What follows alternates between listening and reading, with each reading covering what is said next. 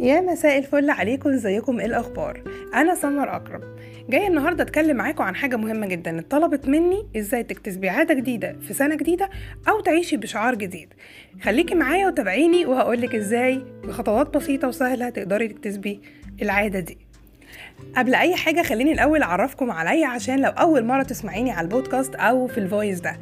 أنا سمر أكرم أم البنتين مجالي الأساسي الصيدلة الإكلينيكية وآخر أربع خمس سنين اهتميت بمجال ريادة الأعمال ودرست وقريت شوية في ال positive psychology وكمان في ال science of happiness وكان اهتمامي بال working mom وأي lady بتشتغل عندها ال business الخاص بيها أو في وظيفة ثابتة. النهارده جاي أتكلم معاكم إزاي تكتسبي عادة في ست خطوات وتدخليها في حياتك في سنة 2021 أول خطوة وأهم خطوة هي التكرار. التكرار لمدة 30 يوم الحاجة اللي انت ناوية تدخليها في السنة بتاعتك. يعني إيه؟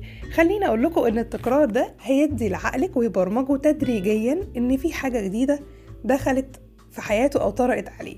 ده هيسهل الأمر لو أنا بكرر العادة. يعني التكرار مش لمدة يومين أو سبع أيام أو شوية وتوقفي وتعيدي تاني.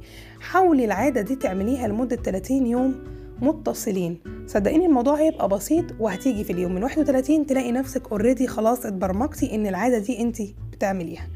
تاني حاجة هنتفق عليها إن مش لازم نعمل خطوات كبيرة عشان نوصل للنتيجة اللي هنبقى راضيين عنها.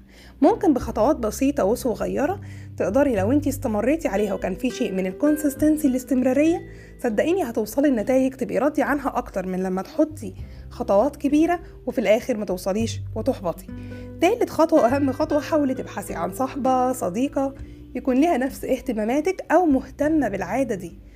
يا سلام بقى لو حصل بينكم competition أو زي تنافس أو مسابقة كده لطيفة إن مين فينا هيكتسب العادة دي. وخليها دايما معاكي على الواتساب أو على broadcast و mention ينها في الفيديو ده أو ال audio ده لو عجبك. الخطوة رقم أربعة ما تيأسيش. خلينا متفقين إن إحنا داخلين نحاول إن إحنا نتغير. أي تغيير بيضاف في حياتنا بيتعبنا في الأول شوية. فكده كده تقبلي إن انت هتحسي بشوية تغيير ويمكن ده يضايقك في الأول ويخليكي تتراجعي عن قرارك إنك تكتسبي عادة جديدة. فحاولي على قد ما تقدري إن أنت من أولها كده تبقي عارفة إن مفيش يأس وإن إحنا بنتراي الخطوة رقم خمسة إن أنت دايما حطي في بالك إن إحنا بنجرب. يعني إيه؟ يعني زي ما بيقولوا كده يكفينا شرف المحاولة. فخليكي عارفة إن أنت كده كده بتجربي. فوالله وصلتي للنتيجة اللي أنت عايزاها تمام. وصلتي النتيجه نص نص. ارضي بيها وقولي هجرب تاني.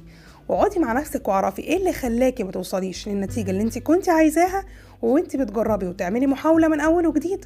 خدي بالك منها. آخر خطوة وأهم خطوة إن هي دايما افتكري. لو انت استسلمتي أو تراجعتي وقلتي لأ خلاص أنا مش هكمل. هل ألم إحساسك إن أنت ما كملتيش أو الفشل زي ما بيقولوا وإن أنت استسلمتي إن حتى ما تحاوليش؟ هل هيبقى أسهل بالنسبة لك من ألم المحاولة؟ ده سؤال تجاوبي أنت عليه.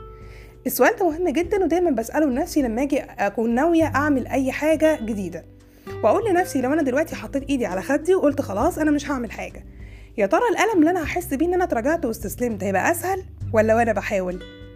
دول كانوا ست خطوات أقول لك إزاي تكتسبي بيهم عادة جديدة ودايما هفكرك قبل أي حاجة حاولي تفكري أنا بعمل ده ليه ال why مهمه جدا جدا فلو دايما عندك عارفة بتعملي ده ليه؟ صدقيني هتسهلي الأمر جدا عليكي ودايما خليكي عارفة إن هيقابلك تحديات حتى لو صغيرة. الحاجات دي لو حطيتيها في بالك هتسهل عليكي الأمر جدا وهتقدري تحققي اللي انت عايزاه. كنت معاكم من الصفحة بتاعتي ولو عايزين تتابعوني أكتر تابعوني على الإنستجرام for English posts